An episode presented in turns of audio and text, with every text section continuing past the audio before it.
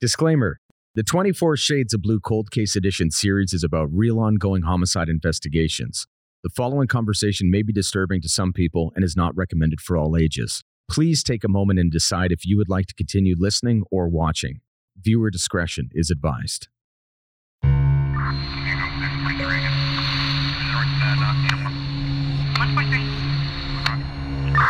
Hey, everybody, welcome to 24 Shades of Blue Cold Case Edition. I'm your host for the series, Andy O'Brien. Today's cold case, we're going to be looking into the case of Christine Prince.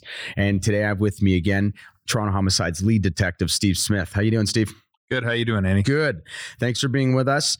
Um, I think the the first question here is uh, who was Christine and, and what were the last moments of her life like, in your opinion? Christine was a 25 year old uh, nanny from Wales. She'd come over to Canada to work, make a little bit extra money, whether she's going to go back to university um, after she made a little bit of money over the course of the summer.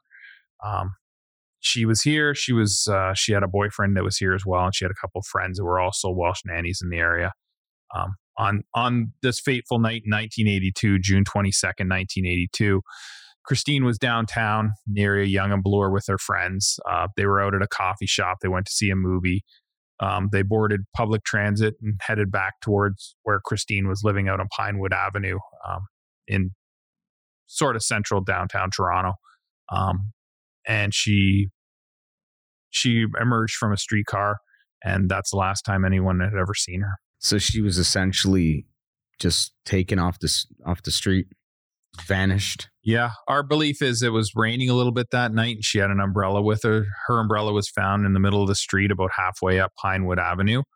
Um, we believe that the perpetrator or perpetrators were waiting in a vehicle, and they may have called her over. Um, her being a good person, went over to to give them directions or whatever they were asking, and and she was taken right from the street there. Just so we can kind of set the paint the picture here. If her uh, umbrella was found in the middle of the street, if one were to pick somebody up off of the sidewalk, very rarely would that. If someone comes and grabs me, I'm not going to drop my umbrella as I'm being taken off the street. So more than likely, it, it sounds like they may have called her over. Yeah, and absolutely. she was trying to give directions or what That's have right. you. She came from the far sidewalk, walked across the street to meet at the vehicle.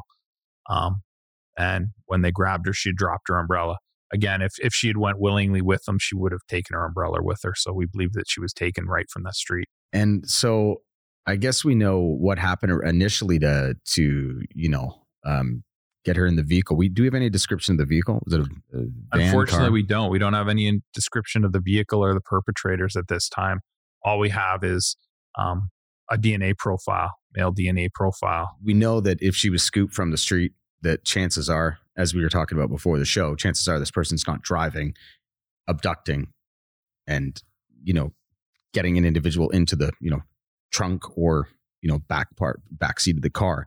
So you believe strongly there was more than one individual involved. I would think so. I mean, it, as you said, it, it would be very difficult to overpower someone um, and drive while you're trying to overpower someone. It makes more sense if there was a second person and they may have been holding her down at the time um, while, a, while a secondary person was driving. Okay, so then in that case, you would think that if someone was giving directions, this also could have had a third or fourth person involved. This could have had a sliding door from a van. We're talking back and let's talk about the date. We're talking back in 1982.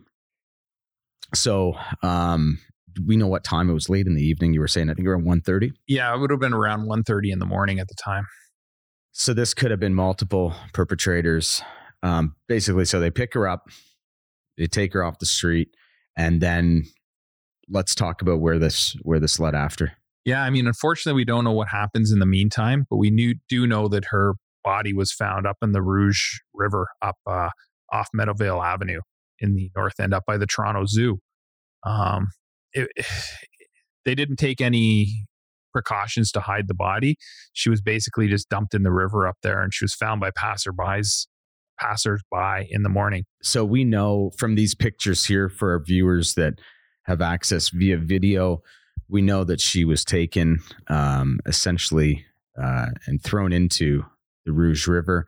Um, when we look at the pictures here, as we discussed before the show, this wasn't individuals who, uh, you know, had uh, scored too high on the IQ test. One being this wasn't planned very well.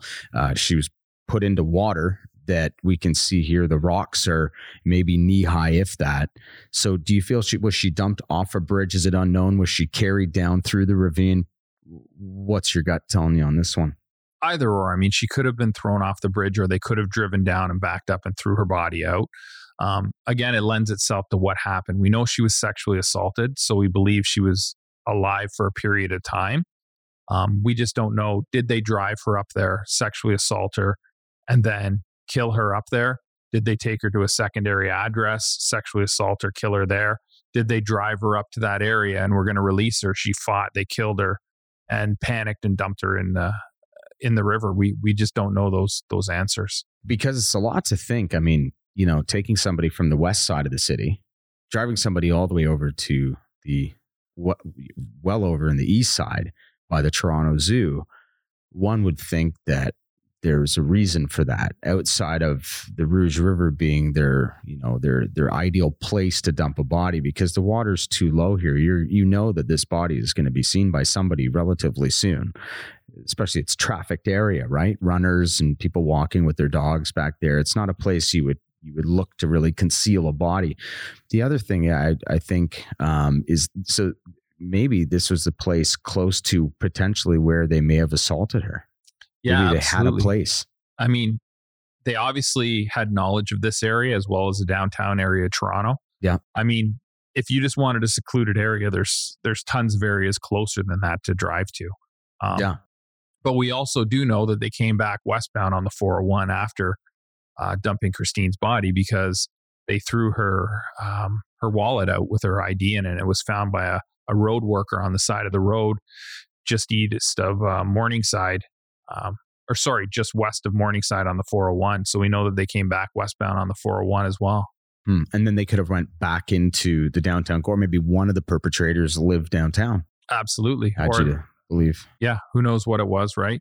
But I mean, to to sexually assault a young woman, murder her, and then still have the I don't even know what you would call it to rob her of her belongings. I mean, or lack of. That's right. Something. Yeah. Well, yeah. what what type of people are we talking?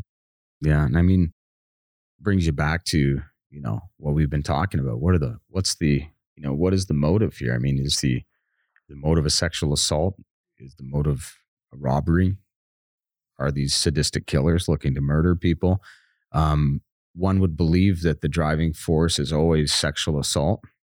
Typically, in these cases, am I wrong in assuming that for the most part. That's what drives them the most. Yeah i mean especially in the 80s uh, the sexual assault of of random women on the street was a lot more prevalent because of the lack of tracking the lack of uh, video evidence the lack of dna um, than it is today where you know a perpetrator's found a lot quicker a lot easier. You, you you're able to gain evidence through video um, through dna that sort of thing we were talking about this too. I mean, you know, we're looking to bring some closure to the families. Uh, you know, we're looking to catch the, catch these people. What are we talking age wise? I mean, you know, I'm 39 in 82. Uh, you know, I was born in 81. So these individuals, if they committed this, you know, 20, 30, I mean, they're well on in life. Um, where do you think these people are now? And how old do you think these people are?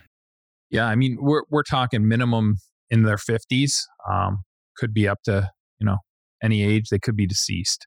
We we just don't know, but we want to find out who did this. Uh, we want to find out who the offender was, and we want to bring justice to Christine's family. And DNA evidence. We know we know there was there was DNA collected off the victim, uh, off Christine.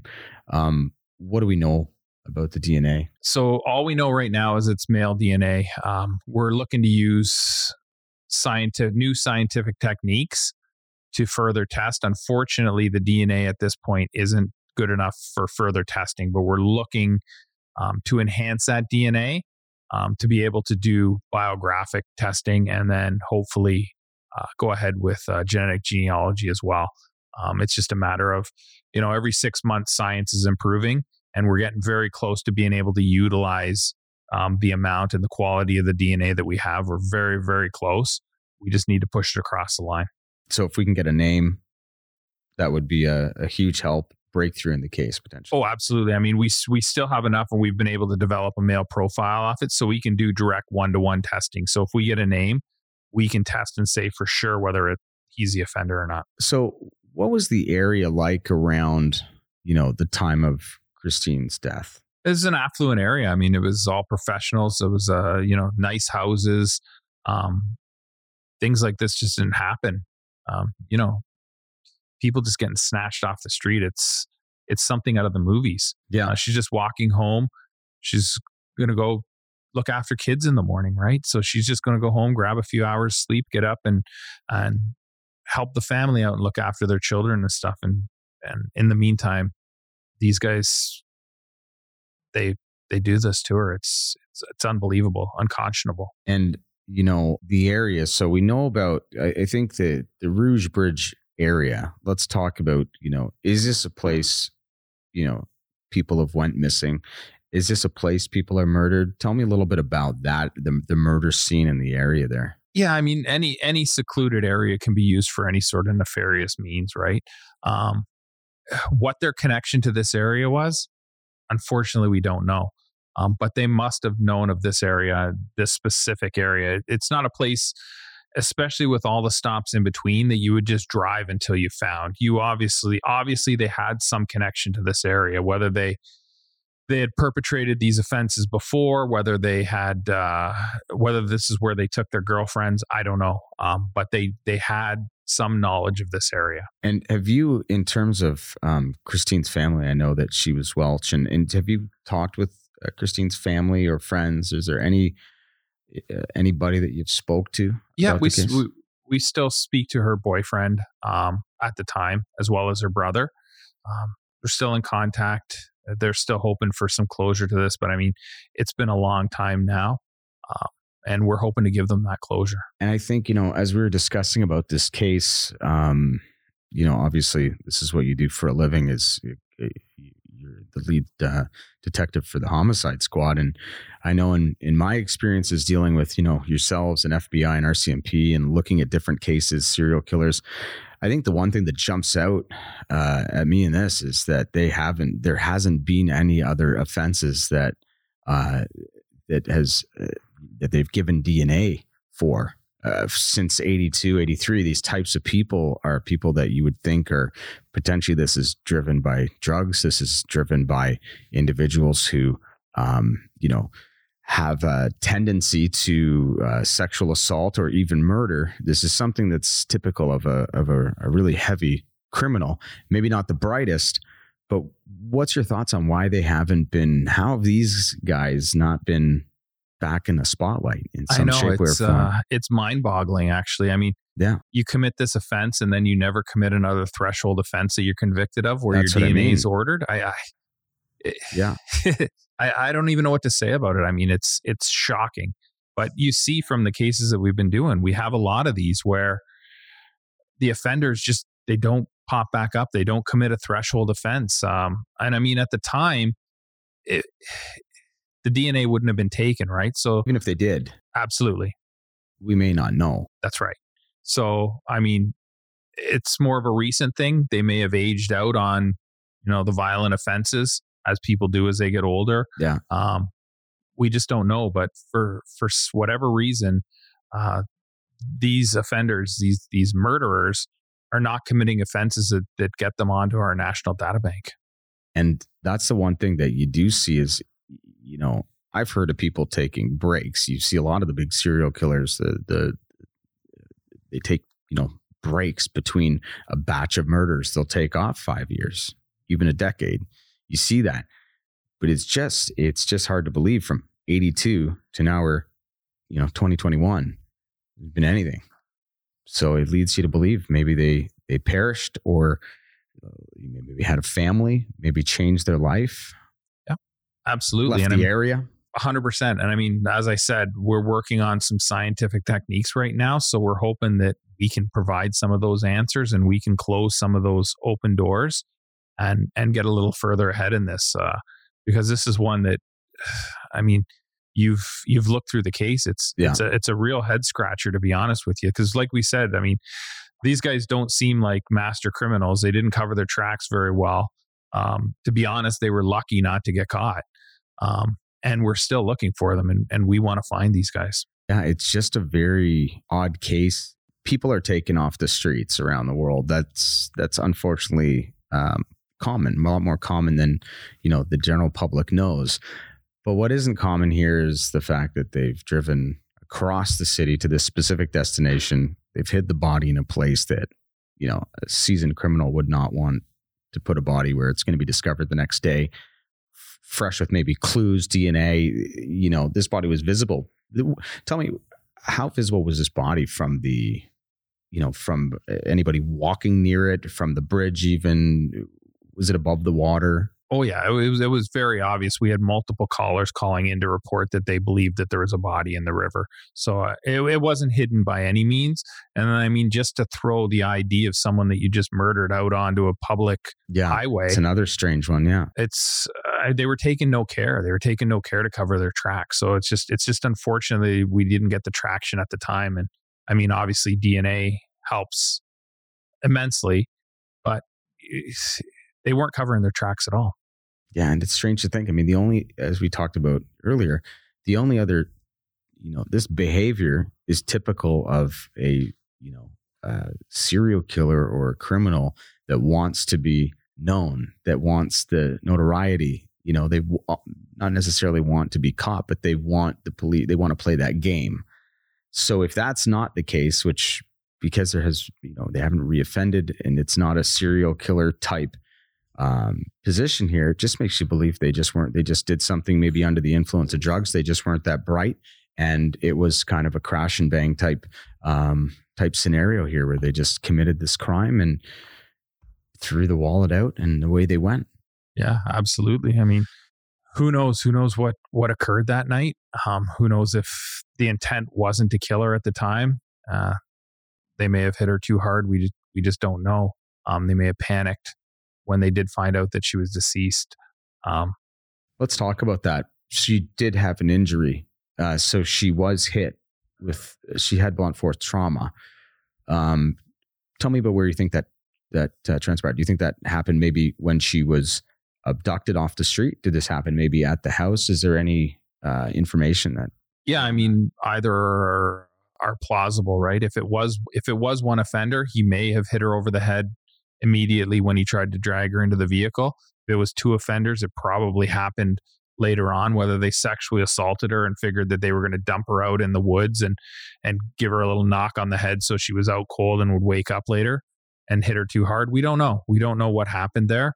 Um, or did they they set out with that intent to sexually assault and murder her? Because if she was dumped into the water, you would think that I'm pretty sure they knew that she was deceased at that time before they put her there. Absolutely. And I mean, if you if you planned this event, you plan to murder someone, is this the ideal dumping spot? I would say no. No. No, I would agree with that. No, and I think um it just was they wanted to get rid of her. You know, out of their uh, whether their car or, you know, they whatever happened, I think obviously either happy either she uh, either she was deceased at the place they assaulted her, or you know, um, maybe even at the actual crime scene or around. It's hard to it's hard to say, but I think what are we looking for here? What what are we looking for? Two or three potential individuals? We're looking for somebody to come forward. Ideally, you know, what would you ask of the public? Yeah, I mean, we're looking for the name of the the person that left their DNA from the sexual assault um, that's a person that we can 100% put there. Um, and we're just we're just looking for someone to come forward with that name. If there was two, three, four individuals, and their one friend was some sort of psychopath and sexually assaulted and murdered this woman while these guys were driving a van, just come, just just provide us with the name of of your friend that you know or your friend at the time. Obviously, things have changed since then. Uh, just give us a name of of who did this. Obviously, you know. Obviously, you've been living with this your whole life just provide us the name of your friend because he's a murderer and we need to to bring him to justice. Whether you know if he's alive we'll bring him and make him answer to to this crime. If he's deceased we'll give the family closure. Uh, but the whoever did this shouldn't get away with it. Yeah and i think obviously somebody does know. You know there's like you say it's it, there there was somebody that saw her abducted potentially. There was somebody that may have seen a suspicious car, van, whatever it was, near the area that her body was found. There, what do we know? What time she was dumped uh, into the Rouge River? Uh, We don't know. I mean, she was found in the morning. It could have been any time. It could have been almost immediately after she was taken. It could have been basically any time through the night. So we don't know what transpired in those hours. It's it's just baffling how this all took place. Um, in terms of um, what other clues did was there anything else um, outside of the wallet? Is there anything else you had found? There were some tire tracks in the area and such. Um, we were able to match them up to a certain vehicle that that had those tire tracks, Okay, but that turned into a, a bit of a red herring, a bit of a dead end. I mean, there were so many of of the the types of vehicles. Uh, it was a Toyota vehicle at the time. do we know what color, or is there any? Color? We don't know any color or anything. We just know that it was a toy. They were Toyota tires that were used. They were on a certain Toyota vehicle. Um, but we we investigated that thoroughly, and and nothing came out of that really. So I think right now the only um, the only thing that's that is left uh, in hopes of you know solving this case is if someone comes forward. Absolutely, and as we discussed, someone knows. In all these cases, the offenders, at the very least, spoken to someone, or someone was there with them at the time, and and somebody knows who committed this offense. And is there any um right now? Is there any DNA that you're trying to push forward? Is there any um you know extra technology that you're trying to use for this case? Yeah, absolutely. I mean, like I said, right now we have small quantities and it's not of the best quality, but we've been working with with uh, the CFS as well as some private labs in being able to amplify that that DNA so we can do biographic ancestry and we can come up with a root population of where this person was from. And if it fits our uh, criteria, then go ahead with genetic genealogy and, and backtrack.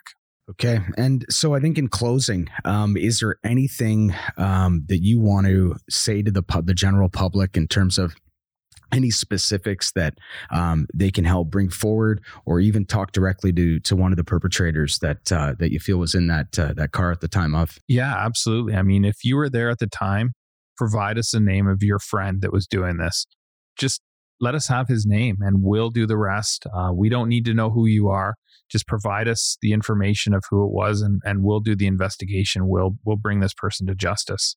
I think the last thing I wanted to to also touch on is the victim's family here, or, or the uh, former boyfriend. Um, what what was the what is he saying to you? Well, I mean, he gave he gave a full statement at the time. He provided his DNA later on. Um, he was very willing to help. He- we have another witness. The boyfriend had actually went home a little earlier. He'd he'd got off at an earlier stop and walked to his home.